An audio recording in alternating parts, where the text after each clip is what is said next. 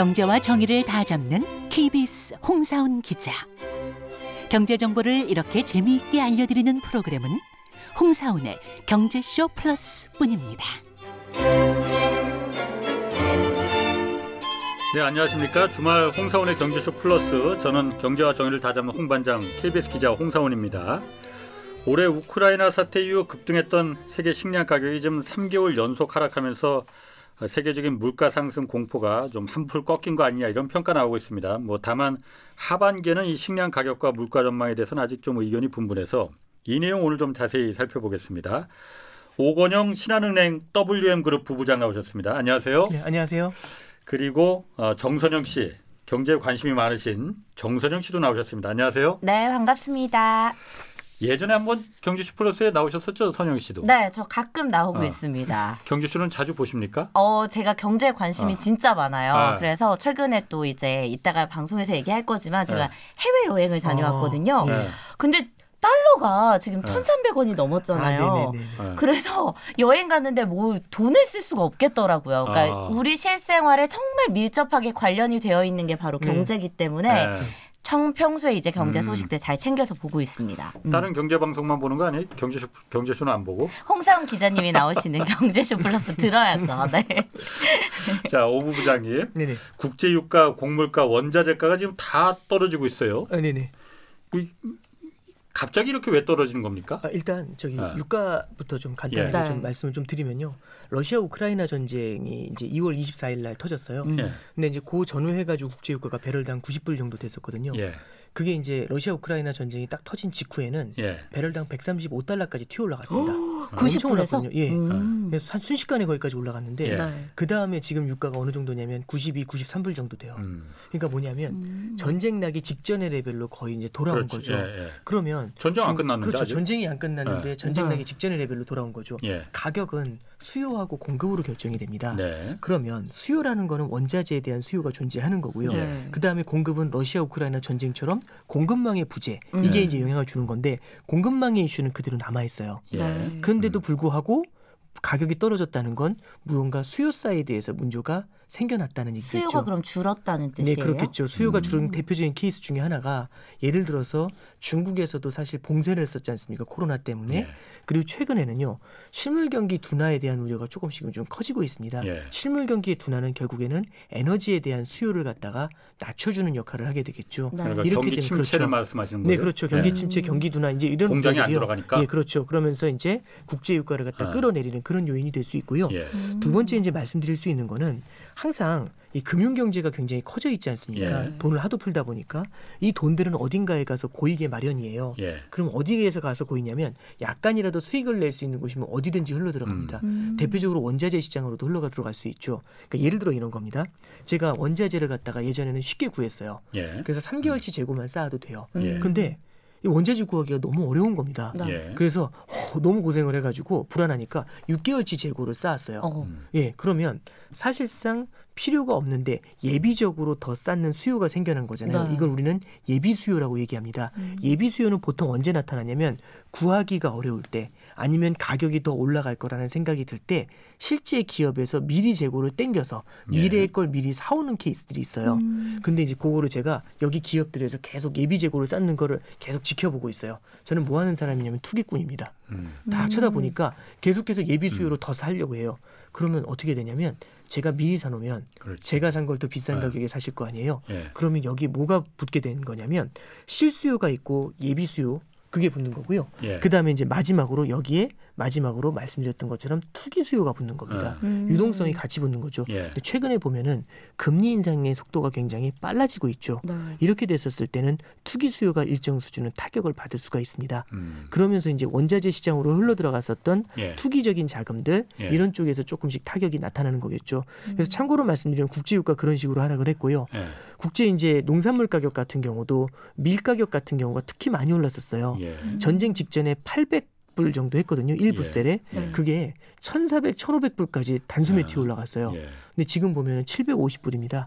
전쟁 직전 레벨보다 조금 더 낮은 수준으로 내려와 있어요. 네. 여기에도 마찬가지로 굉장히 중요한 포인트가 되겠지만 여기에도 이제 투기 자금들, 투기성으로 들어갔었던 자금들 있죠. 예. 전쟁이 나면은 밀공급이 어려울 것이다. 예. 이런 것들에 대한 투기 자금들, 이런 것들이 좀 빠져나간 그런 영향들도 마찬가지로 작용하고 있다. 이렇게 해석할 수 있을 것 같습니다. 근데 제가 이제 실생활에서 어. 지금 느끼기에는 사실 막 그렇게까지 물가가 지금 떨어졌다라고 느끼지 아, 네. 못하고 있거든요. 네네네. 이게 우리 생활에서 좀 느끼고 네네. 피부에 와닿으려면 시간이 얼마나 더 걸려요? 그러니까 뭐 정확하게 두 달이다, 세 달이다 이렇게 말씀드리기는 좀 어렵고요. 네. 일단 유가 같은 경우도 실제로 치솟기 시작했던 게 올해 1, 2월 달인데 국제 유가가 이제 배럴당 135달러 이렇게 올라가잖아요. 예. 그러면은 이 가격에 해당되는 걸 수입할 때 그 가격들이 반영이 되는 거죠. 음. 일시적으로 135를 찍고 내려왔을 때 그 문제가 생기진 않아요. 음. 그러면 결국에는 에너지 가격 같은 것들이 미리 올라와 있었을 때 네. 이게 일정 수준 시간이 흘러가잖아요. 요런 것들이 이제 시차를 두고서 영향을 받게 되는 겁니다. 아마 이제 주유소의 기름 가격도 네. 실제로 가장 높았던 레벨보다는 조금씩은 좀 낮아질 수가 있다라고 보고요. 음. 하나 더 말씀드리면 네. 그럼에도 불구하고 기름 가격 많이 안 내려갔는데 네. 가장 큰 요인 중에 하나가 유가가 하락한 것도 있지만 환율이 더 올라간 것도 있습니다. 음. 아. 지난 2월 달에 3월 달에 환율을 보시면은 이 1달러에 한 1240원 50원 했거든요. 네. 예. 지금 1310원 이렇게 합니다. 맞아요. 환율이 또 뛰어 올라가 있어요. 이렇게 되면 수입 물가를 끌어올리는 악재로 작용할 수 있죠. 앞서 음. 말씀드렸던 것처럼 경기 둔화는 국제 유가를 끌어내리는 요인이 됩니다. 예. 근데 경기 둔화가 일어났을 때는요. 안전자산 선호에 대한 현상이 나타나게 아, 되면서 그래서 달러가 올라가는구나. 그렇죠. 안전자산 중에 대표인 음. 달러 쪽으로 자금이 음. 쏠리죠. 그럼 달러가 강세를 나타내게 되는 예, 그런 모습이 나타납니다. 음. 그러면 유가가 하락했더라도 환율이 그만큼 아. 뛰어오르면 실제로 우리가 현실 세계에서 현실 세계란 말씀 좀 과하고요. 음. 실제로 우리가 체감하기에는 네. 조금은 좀 더 시간이 필요한 그런 케이스가 될 수 있겠죠. 음. 제가 그래서 이번에 정말 놀란 게 괌을 다녀왔거든요. 네네. 아이 방학이어서. 네네. 근데 그 편의점 같은 마트가 있어요. 조그마한 마트가 음. 있는데 제가 한국에서 렌즈 액이랑 네. 아이 치약을 못 챙겨간 아, 거예요. 네네네. 그래서 이거는 반드시 필요한 어. 거잖아요. 그렇죠. 예. 그래서 가서 딱 집으려고 하니까 이게 우리나라에서는 1,500원, 2,000원이면 살만한 거를 예. 환율까지 이제 더해서 생각해 보니까 거의 아이 치약이 7,000원, 8,000원. 어. 렌즈액도 예. 그 일회용처럼 좀 작은 렌즈액 있잖아요. 이런 네. 것도 다 6, 7천 원 정도 아. 금액이 되더라고요. 그러다 어. 보니까 정말 살이 떨려서 못 사겠다. 네네네. 이걸 제가 피부에 와닿게 네네. 느끼고 왔거든요. 네네네. 어. 어, 저도 얼마 전에 이제 그 뉴스에서도 한번 보도가 됐는데 네. 뉴욕 현지에서의 식료품 가격 네. 같은 것들을 얘기를 하거든요. 실제로 보면은 햄버거 세트 같은 걸 하나 먹어도 우리나라 돈으로 3만 원씩 나온다고 합니다. 아, 음. 예, 그 정도까지도 나올 정도면 지금 이제 인플레 이 경류 결국에는 식료품 가격까지 현실 생활에서 받아들이는 이 인플레이션 압력이라는 게 네. 결국에 전 세계적으로 굉장히 더 커져 있는 음. 것만은 팩트인 것 같아요. 음. 이제 피부로 체감하기 시작하는 아. 거죠.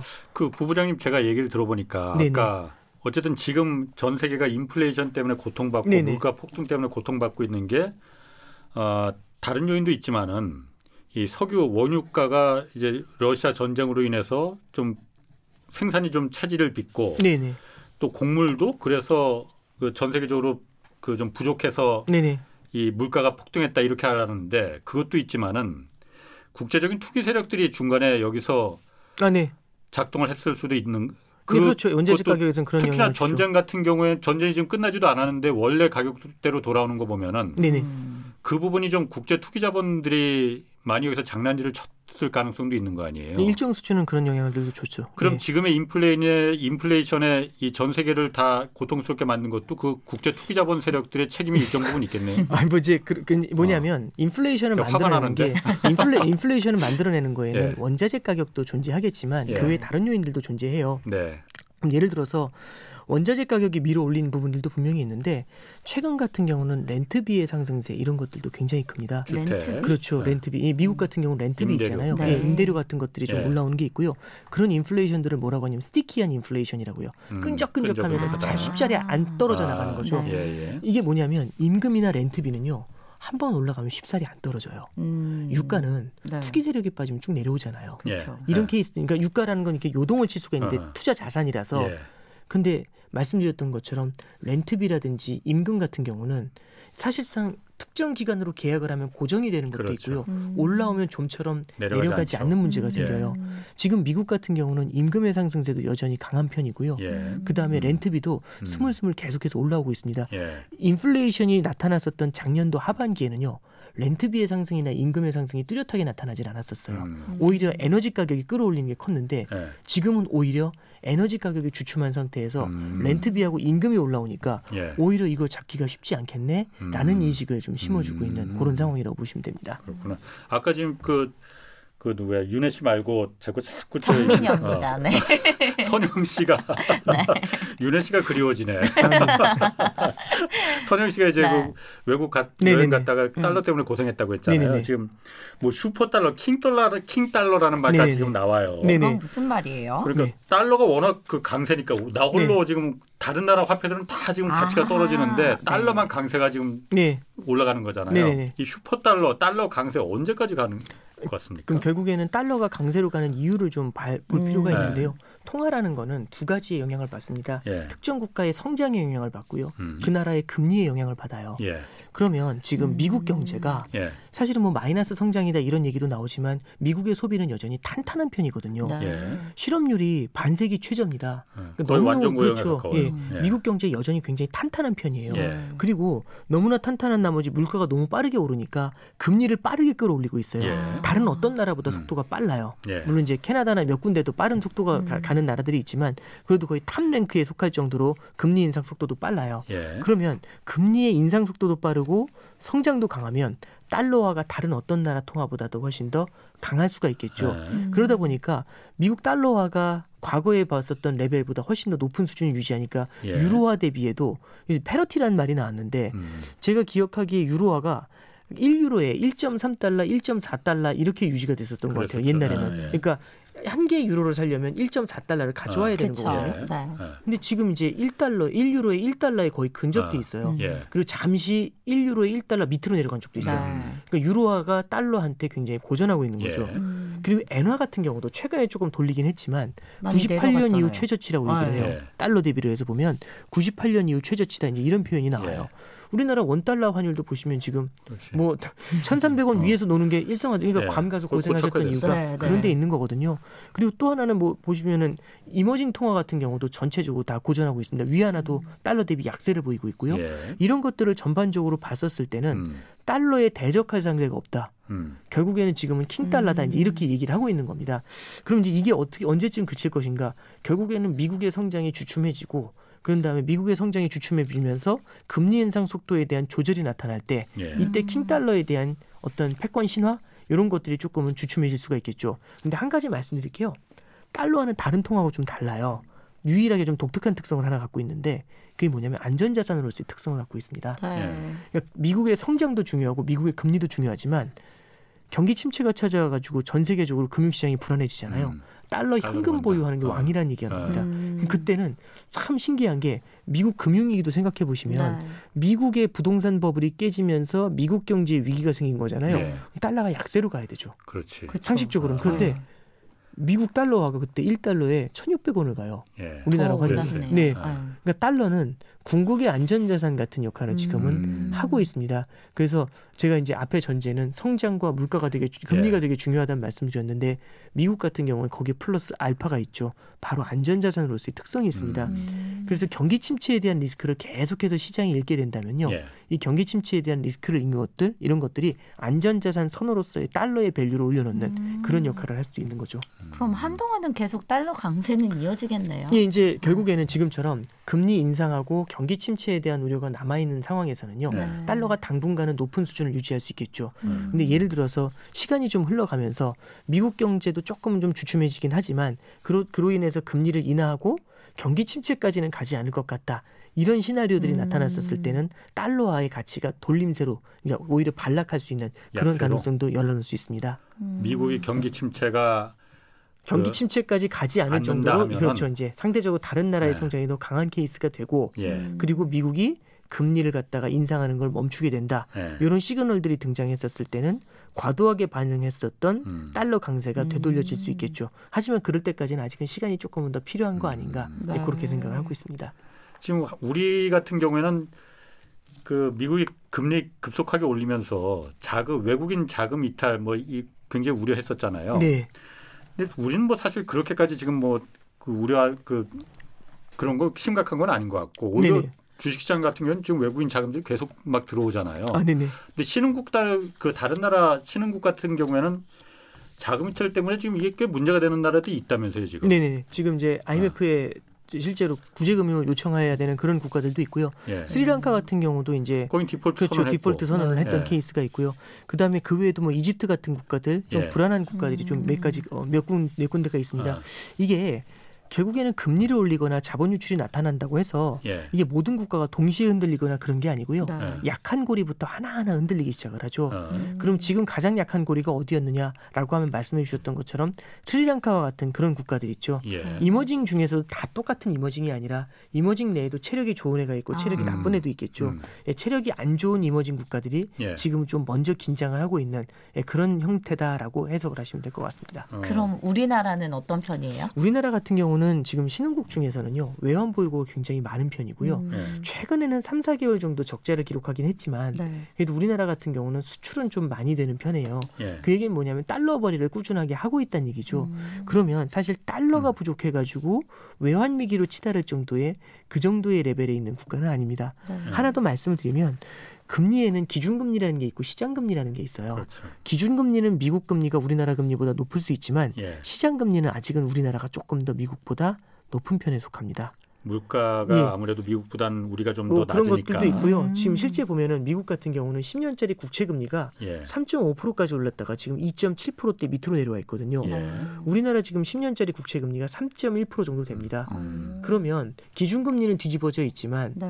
미국 같은 경우는 사실상 금리가 그렇게 내려왔다는 건 향후에는 실물 경제가 오히려 둔화가 되면서 금리를 낮출 수도 있다라는 그런 기대감도 같이 작용을 하고 있는 거거든요.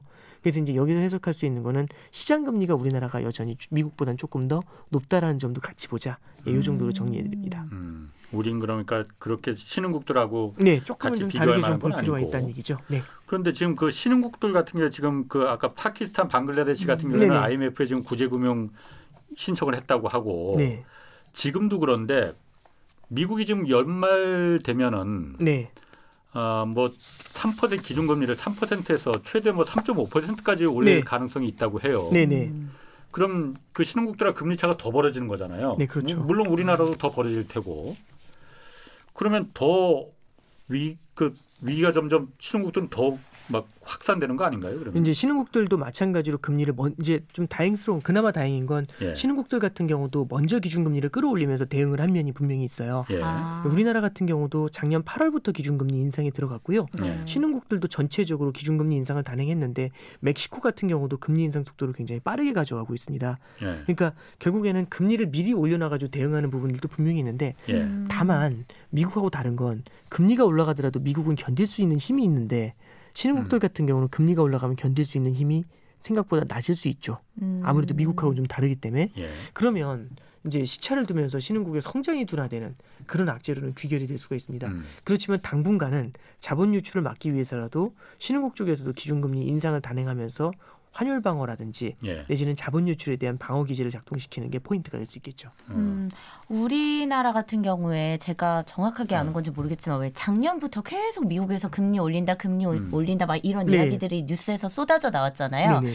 그런 뉴스가 나오는 거는 이제 곧 올릴 테니까 준비를 해라 뭐 이런 성격에서 나오는 것들인가요? 네, 그렇죠. 어. 이제 forward guidance라는 말이 있어요. 네. 왜냐하면 forward는 앞서서 음. guidance는 가이드를 준다 이건데 실제로 미국에서는 작년도에도 어떤 얘기까지 사실 이렇게 clear하게 준 적은 없었는데 연내에 테이퍼링 양적 완화를 음. 축소하는 음. 것들을 하겠다라는 걸 연내하겠다라는 식으로 시기까지 명시를 해줬고 음. 그런 다음에 올해 들어와서는 뭐 연말까지 얼마까지 기준금리를 인상할 음. 것이다 이런 것들을 굉장히 클리어하게 알려주거든요. 음. 그러니까 포워드로 미리미리 가이던스를 주니까 시장이 거기에 맞춰서 먼저 움직이고 있는 겁니다. 음. 그런 음. 것들을 미리 반영하고 있는 케이스죠. 네. 음. 그 미, 아까도 잠깐 말했지만은 한국하고 미국하고 지금 신흥국들은 금리 차이가 미국하고 굉장히 좀 많이 벌어져 있잖아요. 네.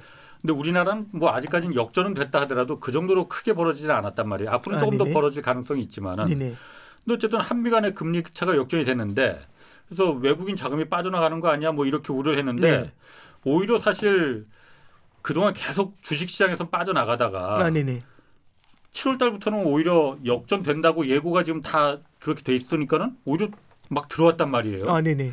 이건 왜 그런가 이 일단 궁금하고 아, 네네. 또 외국인 자금이 빠져나가고 이런 거는 주식시장보다는 채권에 더 민감하다. 채권 시장이 더 봐야 된다 이런 얘기도 이- 하더라고요. 네, 채권 시장은 어떤지 네. 그 두 가지 한번 좀 얘기. 일단 첫 번째는 네. 외국인 자금이 이제 유입되고 있는 가장 큰 이유 중에 하나가 forward guidance는 결국에는 지금을 바라보는 게 아니라 미래를 바라보는 네. 거지 않습니까?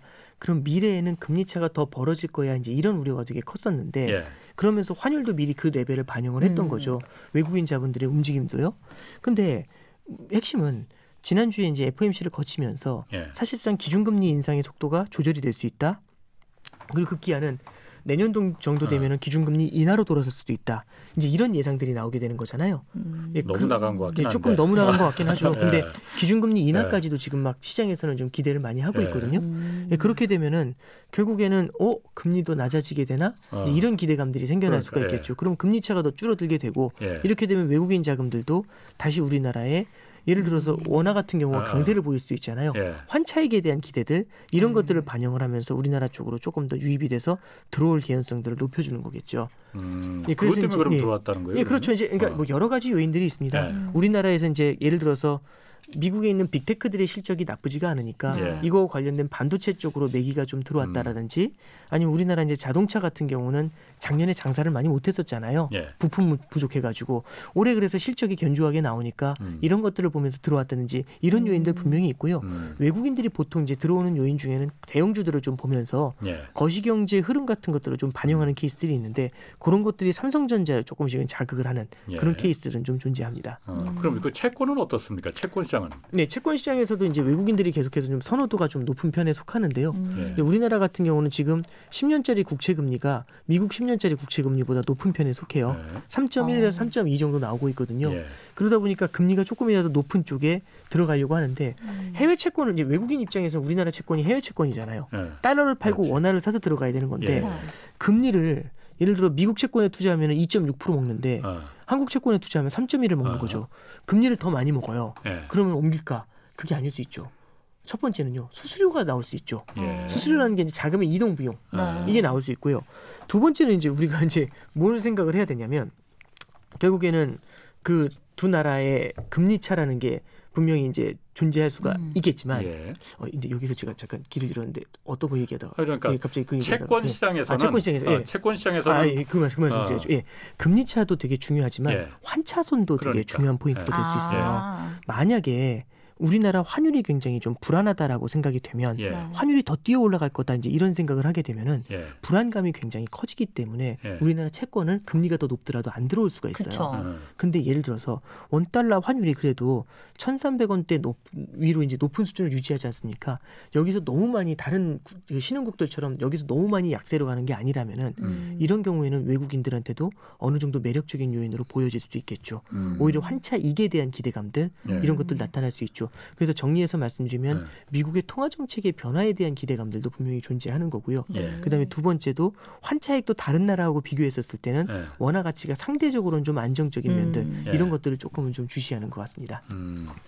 그럼 지금 어쨌든 아까 스리랑카는 이미 디폴트 그 이제 선언을 했고 네, 나머지 나라들도 좀 신흥국들 좀 간당간당한데 네네, 음. 뭐 한국은 그렇게 크- 아직까지는 뭐 아. 그 염려는 안 해도 된다고 했어요. 네네, 그렇다 하더라도 그렇다 하더라도 워낙 요즘 변수가 심하잖아요. 네네. 한국 우리 정부가 좀 선제적으로 좀 조치해야 될 거, 취해야 될 거 어떤 걸 좀 대비하면 되는 건가요? 네, 물론 이제 가장 네. 중요한 거는요. 어, 정부도 그렇지만 중앙은행도 조치를 해야 되는 건 예. 미국하고의 금리 차가 너무 많이 벌어지는 거는 제한을 해야 됩니다. 음. 그러니까 예를 너무 들어서 많이라는 게 어느 정도를 말하는 사실 그? 답은 존재하진 않지만 예. 답은 존재하지 않지만 그러니까 우리나라가 굉장히 어려운 건 그거죠. 금리를 크게 끌어올렸을 때는 가계부채를 흔들어 놓을 수가 있어요. 네. 네. 근데 그렇다고 안 올리면 미국하고 금리 차가 벌어지는 문제가 생겨요. 예. 음. 그럼 진퇴양난이잖아요. 예. 그럼 어떤 걸 찾아내야 되는 거냐면 가계 부채도 크게 흔들지 않으면서 음. 미국하고의 금리 차도 너무 많이 벌어져 있지 예. 않은 아름다운 금리 레벨을 찾아가야 돼요. 음. 그 레벨을 유지해 줘야 되니까 예. 우리나라 입장에서는 굉장히 어려운 모험을 하게 되는 예. 이제 그런 케이스라고 이제 네. 볼 수가 있습니다. 어. 그래서 이제 우리가 제일 중요한 거는 말씀드렸던 것처럼 우리 경제를 크게 흔들리지 않게 하면서도 예. 미국하고의 금리 차를 최소화시켜 놔야 예. 자본 유출에 대한 음. 이런 두려움들 예. 이런 것들을 좀 억제할 수가 있다라는 게 이제 첫 번째고요. 예. 두 번째는 금리의 이슈도 있지만 결국엔 특정 국가의 성장이 주저앉을 것이다라는 그런 두려움이 커졌을 때는 자본 유출이 보다 강해질 수가 있습니다. 음. 그래서 우리나라 이제 성장에 대해서도 좀 신경을 음. 크게 좀 쓸 필요가 있는 거고요. 그 다음에 마지막으로 이제 방어 기제 같은 것들을 작동시키는 게 되게 중요한데요. 얼마 전에도 이제 옐런 재무장관이 왔었을 때 우리나라하고 유동성 같은 경우 달러 유동성 유사시에 이제 도움을 줄 수 있는 달러 유동성에 대한 얘기들이 좀 나왔었거든요. 이런 부분들은 얘기만 나오더라도 결국에는 긴밀하게 협조하겠다라는 이런 언급만 하더라도요. 예. 어, 굉장히 중요한 포인트가 될 수 있습니다. 음. 왜냐하면 말만 하더라도 그렇죠. 왜냐하면 어. 고려가 되고 있다는 얘기잖아요. 음. 예, 그러면 나중에 미리 한두 번 정도 실무단에서라도 고려가 되면 만약에 유사시에 문제가 음. 생기면 아무래도 액션이 더 아예 안 한 것보다는 더 음. 예. 빠르게 나올 수가 예. 있겠죠. 음. 이게 무엇인지에 대한 구체적인 얘기가 아니더라도 예. 예, 그래서 이런 것들에 대한 얘기들이 선제적으로 나와주는 것들 예. 이런 것들이 자본 유출을 갖다가 억제하는 데는 좀 도움을 줄수 음. 있다 이렇게 볼 수 있고요. 그다음에 이제 하나 말씀을 안 드렸던 부분이 있는데 신흥국들 같은 경우도 네. 이제 이런 거잖아요. 작년부터 미국은 긴축에 대한 예고를 해왔습니다. 네. 예. 그럼 긴축에 대한 예고를 했기 때문에 미국이 긴축을 하면 결국에는 신흥국들이 굉장히 어려울 수밖에 없잖아요. 그래서 작년에는요. 음. 시- 이게 그럼 항상 봐왔던 케이스니까 미국이 긴축하기 전에 신흥국들한테 뭔가 이 방파제를 쌓아줘야 되지 않습니까? 음. 그래서 방- 작년에 이제 어떤 걸 주냐면 SDR이라는 걸 지급을 했어요. 음, SDR. 2009년 그게 이후에? 처음으로 이 special drawing right라는 건데 네. special은. 특별 그렇죠 drawing이 인출이고 예. right가 권리입니다. 이게 뭐냐면 이제 SDR을 드리면 네. 어떤 걸 하실 수 있냐면 달러, 유로, 위안, 파운드, 엔 다섯 개 중에 네. 어떤 거로든지 인출을 하실 수 있어요. 원하는 만큼. 오. 예, SDR에 적혀 있는 만큼 이 다섯 가지 종류의 통화 중에서 인출을 하실 수 있어요. 그럼 지금 음. 같은 경우는 대부분 다 달러로 인출하려고 그쵸. 하겠죠. 네. 그러면 SDR을 지급해 드렸다는 건 뭐냐면 달러로 인출할 수 있는 권한을 드렸다는 겁니다. 음. 음. 작년에 IMF에서는요, 09년도 이후 처음으로 SDR을 지급하는데 SDR이 09년도면 금융위기 때였지 않습니까? 네. 그때보다 큰 규모로 지급을 해줘요. 음. 약 6,500억 6,500억 달러 정도의 SDR을 지급을 해줬거든요. 작년 예. 8월입니다. 음. 6,500억 달러 중에서 이게 아무래도 IMF는 지분이 많은 국가에 더 많은 SDR을 줘야 돼요. 네. 그래서 지분이 많은 국가가 선진국이 맞자, 많잖아요. 그래서 제 기억에 숫자가 맞다면 3,750억 달러 정도는 선진국한테 배정해 줬고요. 예. 음. 남은 2,750억 달러는 신흥국한테 배정을 해줬어요. 어. 음. 그래서 신흥국한테도 SDR이 골고루 흘러들어갔죠. 아. 골고루 흘러들어간 SDR은 그 나라의 외환 보유고를 높여주는 역할을 합니다. 우리나라는 그러면 어느 쪽에 받았죠. 속해요? 우리나라는 신흥국에 속하는데 우리나라도 받았죠. 얼마 예. 받았어요? 그때 200억인가 300억 어. 달러 정도 해당되는 SDR을 어. 우리나라도 지급을 받아요. 음. 그래서 이제 그렇게 이제 그 SDR을 지급을 받는데 이거는 결국에는 우리나라라든지 신흥국한테는 그래도 부족할 때 외화를 음. 갖다가 음. 달러를 갖다가 조금은 지급해준 천군 만마가 되는 거죠. 음. 그리고 또 하나 말씀드리면 3,750억 달러만큼 선진국으로 흘러 들어갔지 않습니까? 네. 선진국들이 받은 SDR을 신흥국한테 조금은 좀 수혜적으로 좀 나눠주자. 어. 요 얘기까지도 논의가 됐었습니다. 그게 결론이 어떻게 났는지까지는 저도 팔로우업은 안 했는데 음. 이런 것들 중에 일부는 신흥국 쪽으로 갔을 거고요. 예. 두 번째는 어떤 것들이 있냐면 작년에 G20 보건장관 회의라는 게 있었어요. 저는 보건장관 회의는 처음 봤습니다. 근데 이제 여기서 보건. 나, 예, 보건장관 회의. 코로나 때문에 그렇죠. 생겼나? 예. 왜냐하면 예. 신흥국 같은 경우는 백신의 효과를 백신의 수혜를 받기가 어렵잖아요. 예. 네. 그래서 이 백신에 대해서는 민족주의 세우지 말고 아. 전 세계적으로. 좀 예. 공급을 음. 해주자라고 예. 해서 국제 공조가 보건 차원에서도 진행이 된 게 있습니다. 예. 이런 것들은 결국에는 신흥국들의 성장을 갖다가 훼손시키는 걸 제한해주는 역할을 네. 하죠. 그럼 음. 이런 것들을 지금까지 말씀드린 것들이 하나의 음. 방파제 같은 역할을 합니다. 음. 어, 신흥국들에 예, 그렇죠. 대한 그렇죠. 어. 작년에 이미 어느 정도는 준비를 해놓은 거죠. 네. 안 했으면 큰일 날 뻔했죠. 네. 근데 방파제의 역할을 했는데 그럼 괜찮네가 아니라 예. 파도가 더 세면 방파제보다 높으면 그러니까 이제. 말씀드린 건 방파제를 쌓지 않았으면 큰일 날 뻔했는데 예. 방파제라도 쌓아놨잖아요. 예. 근데 이제 그 방파제를 상상할 수 없을 정도 높이로 만약에 파도가 쳐버리면 예. 이것도 넘을 수도 있는 거죠. 예. 그래서 추가적인 대비에 대한 것들도 우리가 고민을 해봐야 되는 겁니다. 네. 네. 한국 사람이다 보면은 그 IMF에 대한 다 트라우마가 있잖아요. 트라우마가 있죠. 저 초등학교 네. 때 IMF가 네, 그렇죠. 예, 트라우마가 있죠. 있었는데, 그러니까 그래서 더 언론에서 좀더 어. 이런 네네. 국민들에게 마음을 네네. 좀 불안감을 초반에 조금 조성하는 것도 네네. 있는 것 같아요. 네네. 네. 이게 IMF가 저도 이제 겪었었던 그 IMF가 네. 97년에 봤었던 그 IMF는 굉장히 좀 뭐랄까요 좀 굉장히 고압적이고 예. 좀 많이 무서웠던 존재. 그러니까 우리는 IMF 그렇죠, 저는. 그때 IMF를 어떤 곳으로 하냐면 어떤 심판자 아, 음. 이런 생각을 했었어요. 근데 이게 하나의 국제적인 은행인 거거든요. 예. 지금은 IMF에서 신흥국들이 힘들다고 하면 거기에 자금 지원을 굉장히 많이 해줘요. 그렇죠. 네. 우리나라처럼 강력한 긴축 그때처럼 그런 걸 요구하는 건 그러진 않고 어. 예.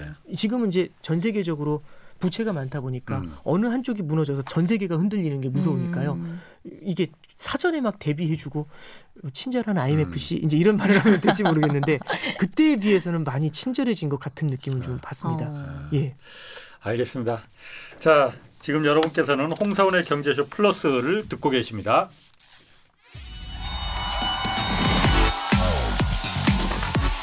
대한민국 경제 오디션 메가 경제스타 K 여러분 경제가 어려워서 힘드시죠? 그래서 준비했습니다. 대한민국 경제 오디션 메가 경제스타 K 힘든 경제 상황을 이겨낸 감동 스토리 우리 가정의 특별한 경제 공부법 슬기로운 투자 아이디어 경제와 관련된 이야기라면 모두 모두 환영합니다. 총 상금 6천만 원을 준비했습니다. 여러분의 많은 참여 기다립니다. 이 프로그램은 당신의 투자의 길을 춤추게 하는 새로운 투자 플랫폼 탱고픽에서 함께합니다. 네, 매주 이 시간 이 홍사원의 경제쇼 플러스 시간에 특별기획 대한민국 경제 오디션 내가 경제스타 K 앞으로 보내주신 자신만의 특별한 경제 스토리를 소개하고 있습니다. 여러분들이 이 보내주신 사연들이 차곡차곡 쌓여서 오늘도 몇 편 좀 몇 편 좀 소개할까 합니다. 먼저 정선영 씨가 소개 좀 해주시겠어요? 네. 30대 짠돌이의 앱테크 이야기를 보내주신 분인데요. 경기도 용인시에 사는 김재웅 님이 보내주신 사연입니다. 저는 아이스 아메리카노, 계산은 쿠폰으로 할게요. 점심 식사 후 들른 카페에서 제가 꺼낸 것은 카드가 아닌 무료 음료 쿠폰입니다. 당당하게 이벤트에 당첨돼서 받은 것이지요.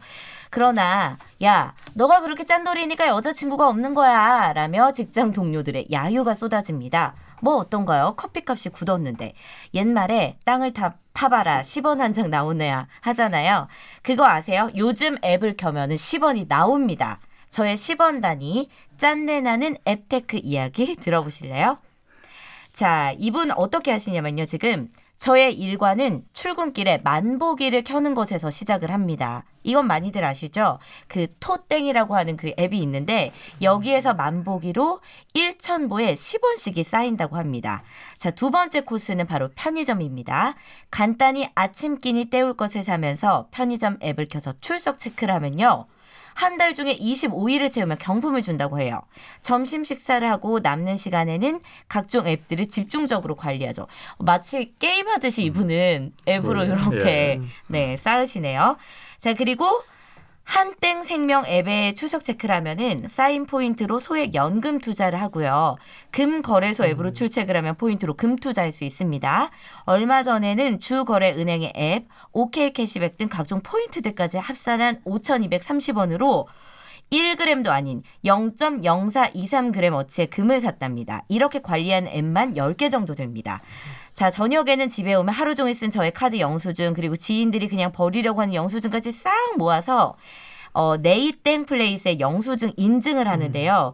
요걸 왜 하냐? 영수증을 사진 찍어 올리고 리뷰를 쓰면은 한 건당 50원이라는 금액을 받습니다. 꽤 쏠쏠하죠? 이렇게 쌓인 포인트는 네이땡에서 쇼핑할 때 또 차감해서 쓸 수가 있고 포인트로 결제액이 차감되고 금과 연금에 소액 투자하고 경품도 받고 정확히 계산을 해보진 않았지만 한 달에 원룸 관리비 정도의 이득은 아닐까 싶습니다. 무엇보다 10원 한 장이라도 귀히 여기는 태도를 익힌다는데 의미가 있지 않을까 합니다. 지금의 원룸 전세 대출과 1년 전 당, 당첨된 용인의 아파트 대출까지 다 갚으려면 갈 길이 멀고도 험난하지만 저의 이 짠내나는 앱테크 정신이 큰 도움이 되리라 믿습니다. 마지막으로 혹시 제 사연 들으시고 앱테크에 관심 생긴 분을 위해서 몇 자 더 첨부합니다. 첫 번째. 처음에만 귀찮지 익숙해지면 습관이 됩니다. 광고 클릭하기, 설문조사 참여하기 등등의 마케팅에 여러분 무조건 참여하세요. 자, 두 번째. 앱이 처음 론칭할 때를 잘 노려야 합니다. 처음 시작할 때야 혜택이 좋은데요. 검색창에서 앱테크 소식이라고 치면은 온갖 카페 블로그에서 정보들이 뜨죠.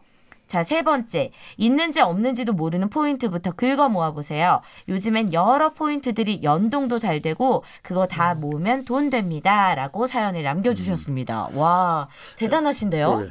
그러게. 앱테크라는 건나 처음 들어봤는데 네. 뭐 그리 이런 앱이 있다는 건 들었는데 오 부장님 은 어떻게 들으셨어요? 그러니까 저- 이게 굉장히 촘촘하시다라는 생각이 좀 네. 들어요. 네. 왜냐하면 이게 저도 이 습관이라는 게 되게 중요하다라고 생각하는데 예. 귀찮다라는 생각을 되게 많이 그렇지. 하잖아요. 예.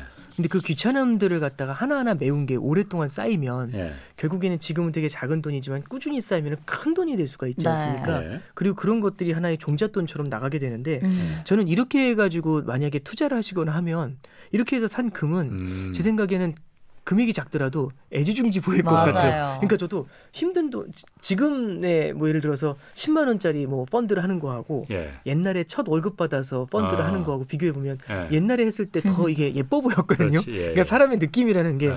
어, 저는 이제 이런 작은 하나하나의 관심 속에서 어쩌면 되게 귀찮음을 갖다가 이겨내면서 아. 투자를 연결했다는 거 예. 이런 것들을 보면 이런 습관이 쌓였을 때 어. 나중에는 대성하시지 않을까 이제 그런 생각이 드네요. 저도 이 금액 자체보다 네네. 그냥 이런 습관을 만드는 게 더 중요한 것 아, 같아요. 작년에 막 무슨 막 그런 여러 가지 바람들 네네. 불었었잖아요. 욜로족이다 아니면은 막 어.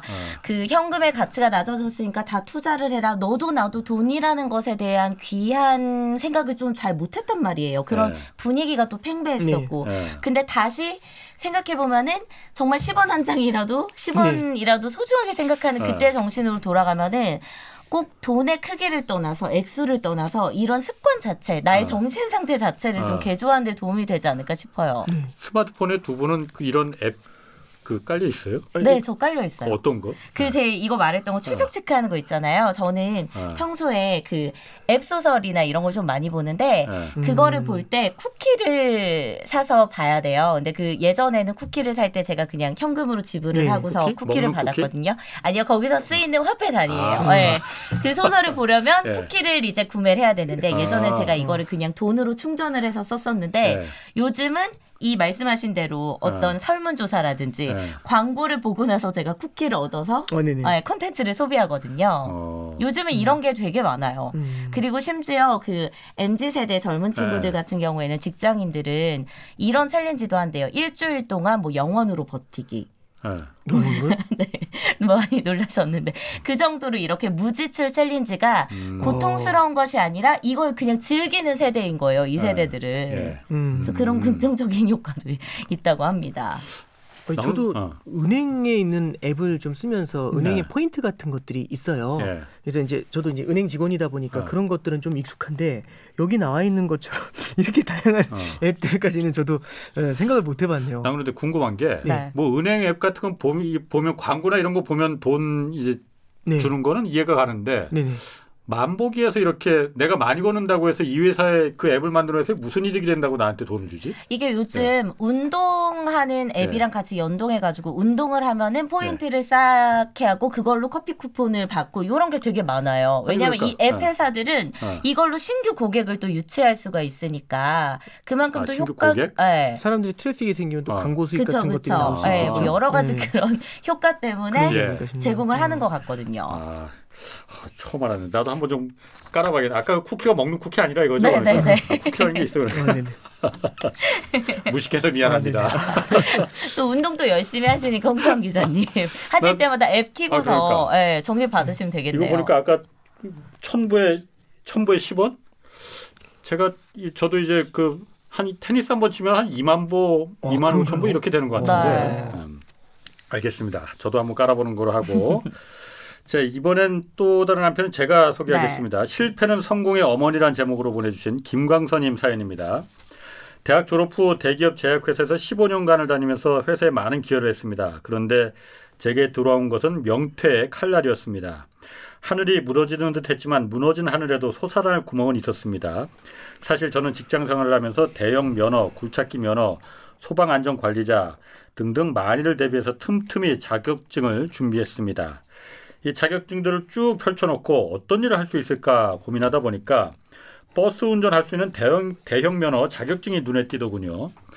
버스 운전 일이라는 것이 하루아침에 할 수는 없어서 저는 1년 동안 마을버스 회사에서 일한 뒤에 대형버스로 이직해서 지금까지 16년을 근무하고 있습니다. 어. 물론 광역버스 기사의 삶은 고되지만 최고의 투자는 일해서 돈을 버는 거죠. 그런 신념으로 오늘도 저는 평택 안중에서 수원 광교로 가는 광역버스 6,800번을 정성껏 운전하고 있습니다. 자격증이 최고의 노후라고 생각하고 저는 정년을 맞은 뒤 공인 중개사로 또 활동하기 시작해서 아, 위에서 자격증 준비도 열심히 하고 있습니다. 작년에 1차 시험에 합격했고 올해 2차 시험 볼 예정입니다. 그런데 사실 제가 제일 중요하게 여기는 투자는 따로 있습니다. 바로 행복 투자입니다. 우리 집 현문관 앞에는 절금통이 있습니다. 절금통은 어린 시절 어머니가 쌀 떨어질 때 대비해서 어, 밥 짓기 전에 한 줌씩 쌀을 덜어내서 항아리에 모아두던 오. 모습에서 착안해서 제가 만든 말입니다. 뭐 많지는 않지만 아내와 아들 둘 모두 경제 생활하는 우리 가족은 어, 3년 전부터 퇴근 후에 집에 오면 절금통에 잔돈을 넣습니다.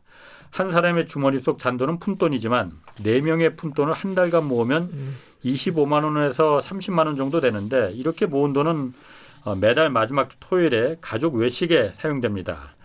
한 달에 한 번 이 절금통을 개방하는 날이 우리 가족에게는 즐겁고 행복하고 고민도 이야기할 수 있는 최고의 행복 적립일입니다. 아무리 돈이 많아도 이 가족이 사이 좋지 않으면 무슨 소용입니까? 게다가 절금통에 이 돈을 넣기 위해서 저는 30여 년간 피워오던 담배까지 끊었으니 음. 잘, 이 절금통은 건강 지켜주죠. 또 집안에 새는 돈 잡아주죠. 가족 간의 화목을 돈독하게 해주죠. 이렇게 일석삼조의 행복 전략이니까 적극 추천하겠습니다. 이렇게 15년 근무 명태에서 지금은 16년간 버스 운전하시고 네. 노후 대비로 음. 공인중개사 자격증을 준비하시는 음. 김광선님 잘금통이 아니고 절금통 사연이었습니다. 자, 두 분 어떻게 들으셨습니까? 저는 이제 첫 번째는 네.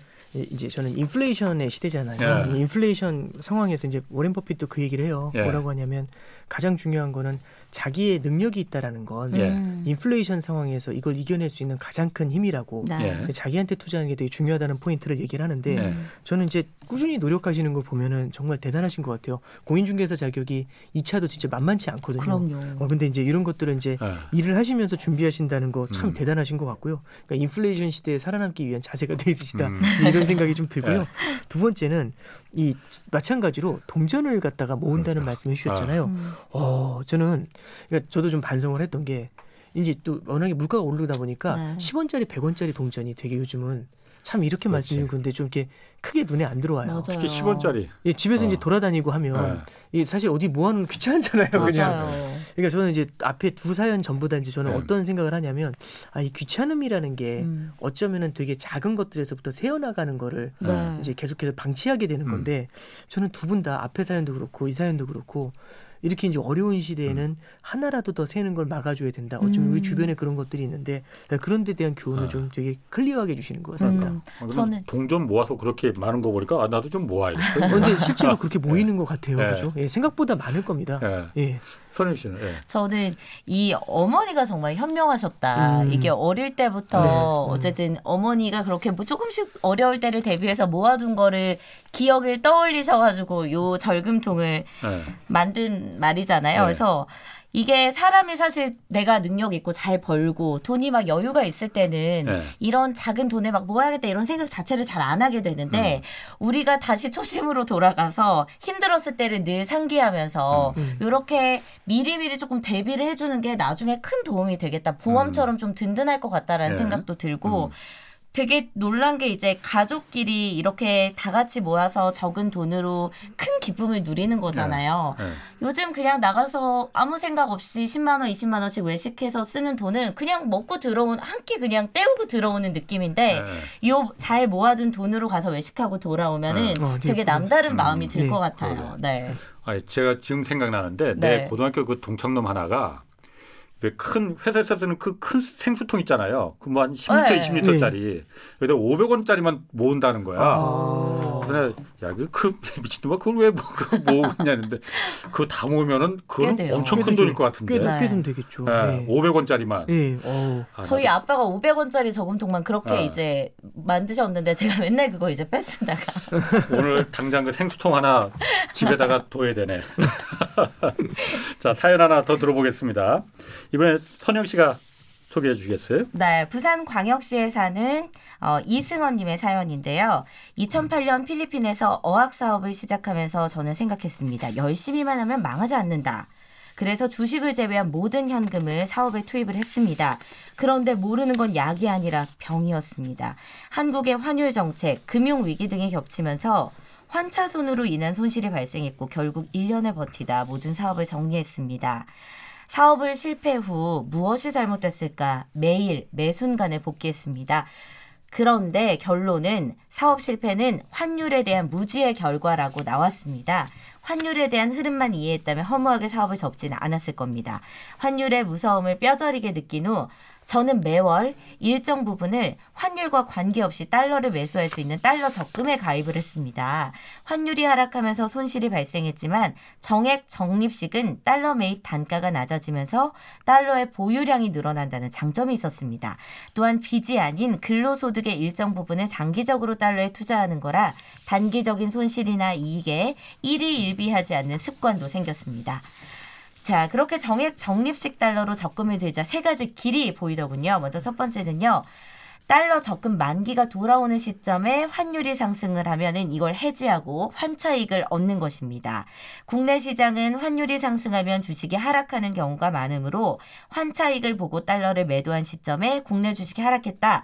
그러면 분할 매수를 이용해서 좋은 주식을 저렴하게 살 수 있습니다. 두 번째 시나리오는요.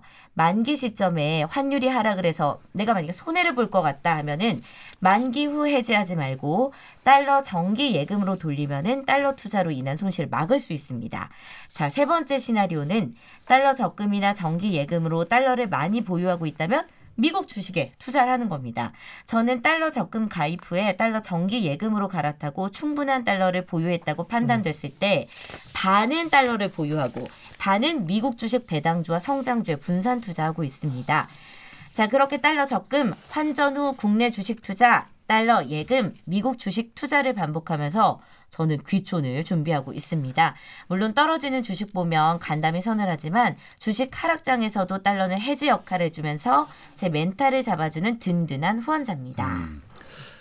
괌 여행 가서 달러의 무서움을 직접 경험해 보고 오셔서 더 느끼는 바가 크셨겠네. 이번에 제가 달러 내려가면은 꼭 달러는 좀 사두자 음. 이런 마음을 아, 예. 먹었거든요. 아, 후보자님 그 달러 투자법 요즘 달러 그러니까 아, 네. 그 워낙 달러가 가- 나홀로 강세다 보니까 네네. 달러 투자 문의하시는 분들 꽤 있거든요. 아, 꽤 있습니다. 네네. 달러 투자법 어떻게 하는 겁니까? 일단 어. 저는 개인들이 예. 환율은 진짜 주식보다도 어렵거든요. 예. 이 귀신도 모른다는 얘기가 나오는. 이유가 그런 데 네. 있는 건데 이게 결국에는 달러 같은 경우도 결국엔 개인이 오른다 떨어진다 이거 생각하면서 투자하면 굉장히 실패할 가능성이 높습니다. 음. 그래서 저는 이제 꼭 말씀드리고 싶 저는 예. 이분이 하시는 전략이 굉장히 유효하다고 봐요.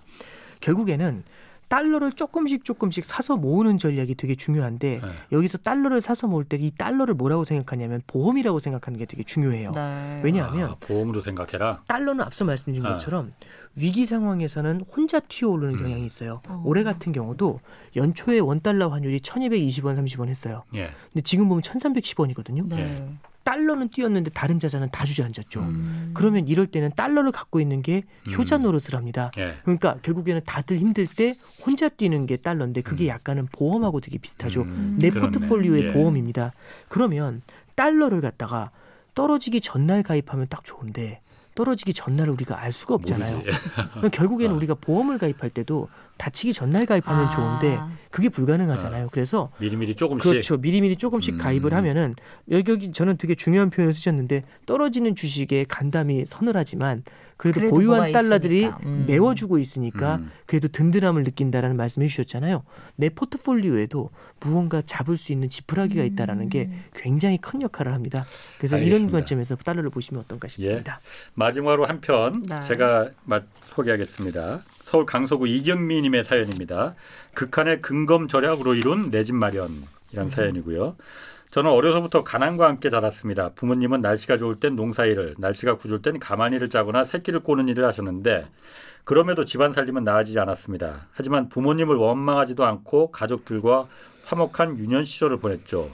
성인이 돼 결혼을 했는데 저도 남편도 집안이 가난해서 도움을 받을 수 없는 상황이었습니다. 그래서 전 재산과 은행 대출을 더해 상가 2층에 전셋집을 마련했습니다. 몹시 가파른 언덕에 위치한 것은 물론 현관도 건물 뒤쪽에 나 있는 오래된 집이었죠. 심지어 도둑도 많이 찾아오는 곳이었는데 신혼여행에서 다녀왔더니 글쎄 귀중품이 싹 다 사라지는 일도 있었답니다. 아이고. 저와 남편은 다짐했습니다.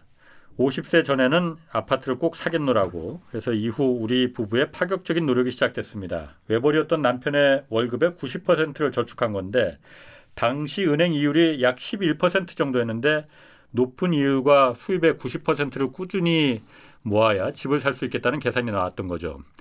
적응과 동시에 극한의 절약도 시작됐습니다. 남편은 용돈이 없어서 직장 생활을 하면서 회식을 포기했고 출퇴근도 걸어서 했습니다. 저도 저렴한 식료품을 파는 곳이라면 어디든지 찾아 나섰고 물론 걸어서 이동을 했습니다. 그러면서 습관을 들였던 것이 하나 더 있는데 바로 동네 부동산을 들러서 아파트 가격이나 경제 상황을 계속 수, 수집했던 거죠. 그리고 지하철 앞에서 무료로 배포하던 무가지 신문을 매일 살펴보면서 어, 아파트들을 탐색하곤 했죠. 그렇게 4년이 흐른 뒤 드디어 제가 살고 싶었던 동네 인근에 아파트를 최저가로 사게 됩니다. 콕 집어서 원하는 동네는 아니었지만 꿈에 그리던 내 집 마련의 순간이었고 하지만 꿈에 그리던 아파트 입성 후에도 여전히 대출금은 남아 있고 걸어서 출퇴근하던 이 남편도 직장이 멀어지면서 교통비와 식비가 필요한 시기가 찾아왔습니다. 또 아이들의 교육비도 마련해야 했죠. 결국 저는 저는 취업 전선에 뛰어들게 됩니다. 4인 가구의 생활비를 위해서 맞벌이를 하게 된 거죠. 그러면서도 근검 절약은 계속했습니다. 대중교통보다는 걷는 것을 선택했고 외식은 되도록 자제했고 장은 언제나 재래시장에서 심지어 가족 모두는 옷과 양말 그리고 신발까지 꿰매서 신곤 했답니다. 휴가도 반납하고 업무 수당을 받아서 저금을 했죠. 그렇게 대출을 갚고 마침내 온전한 저희 집을 갖게 됐습니다. 그 뒤로도 몇 차례 이사하면서 지금은 원하는 동네 더 좋은 환경의 집에서 살고 있습니다. 어, 지금도 근검 절약이 몸에, 몸에 배서 생활은 여전히 아끼며 살던 옛날 그대로입니다. 돌이켜보니 극한의 근검 절약이 쉽지 않았고 일과 살림을 병행하는 것도 고됐지만 가장 힘든 순간은 따로 있었습니다. 유독 병치레가 많았던 아이들이 아플 때마다 그 어린 것들과 함께 걸어서 병원에 가야 했던 날들이었죠. 음. 그때도 두 아이도 이제는 건강한 성인이 됐는데 큰 아들은 아직도 저에게 양말과 팬티를 꿰매달라고 한답니다. 다행히 아이들에게 그때 일들이 나쁜 기억이 아니라 추억으로 남은 것 같아 고맙고 그리고 한 번도 제 의견에 반대하지 않고 해준 남편에게도 고맙다는 말을 전하고 싶습니다. 이만하면 인생 설계 잘한 거 맞죠? 하고 끝을 맺으셨습니다. 자 이정민님께 진심으로 축하한다는 말씀, 예, 집장만한 거 축하한다는 말씀 드리고 두 고생 분, 많이 하셨네요, 그리고 간단하게 진짜. 코멘트 한 마디 해주시죠. 아, 저는 근검 절약이 습관이 됐다라는 표현이 음, 훨씬 예. 더 저는 맞아요. 아파트보다도 예, 그게 더 큰 것 같아요. 그러니까 예, 어려운 순간은 언제든지 찾아올 수 있지 않습니까? 예. 경기 전체가 어려울 때도. 근데 근검 절약이 습관이 돼 있는 분들 같은 경우는 그럴 때 오히려 되게 현명하게 잘 견뎌내시는 네. 음. 그런 경향이 있는 것 같아요. 그래서 저는 되게 이제 집하고 음. 근검 절약을 얻으셨는데 그 중에서 저는 또 오히려 절약에 조금 더 높은 음. 밸류를 줘야 되지 않나 그런 생각이 드네요. 서준 씨도 간단하게. 예. 저는 은행 이율이 약 11% 정도였다. 옛날에 여기 그랬어. 지금 너무 옛날에 그랬어. 커져가지고. 어, 옛날에 주식 같은 거 할 필요도 없었어요. 사실 어. 그래서 막 젊은 세대들은 그런 이야기 하거든요. 아유 엄마 아빠 세대 때는 월급 모아가지고 집 살 수 있었잖아 이런 이야기 했었는데. 맞습니다. 자, 오늘 사연 소개된 네. 김재웅님, 김광선님, 이승원님, 이경미님 네 분께 감사드리고 아울러서 월장원에 나가실 수 있는 기회도 함께 드립니다. 자, 여러분의 경제 사연은 홍사원의 경, 경제쇼 홈페이지 이 대한민국 경제 오디션 내가 경제스타 K에 올려주시면 되고 12월 9일까지 진행되니까 많은 참여 부탁드리겠습니다. 자 오늘 두 분 오건영 부부장 그리고 정선영 씨 감사 고맙습니다. 자 주말 홍사원의 경제쇼 플러스 오늘 여기서 마치겠습니다. 고맙습니다. 고맙습니다. 감사합니다.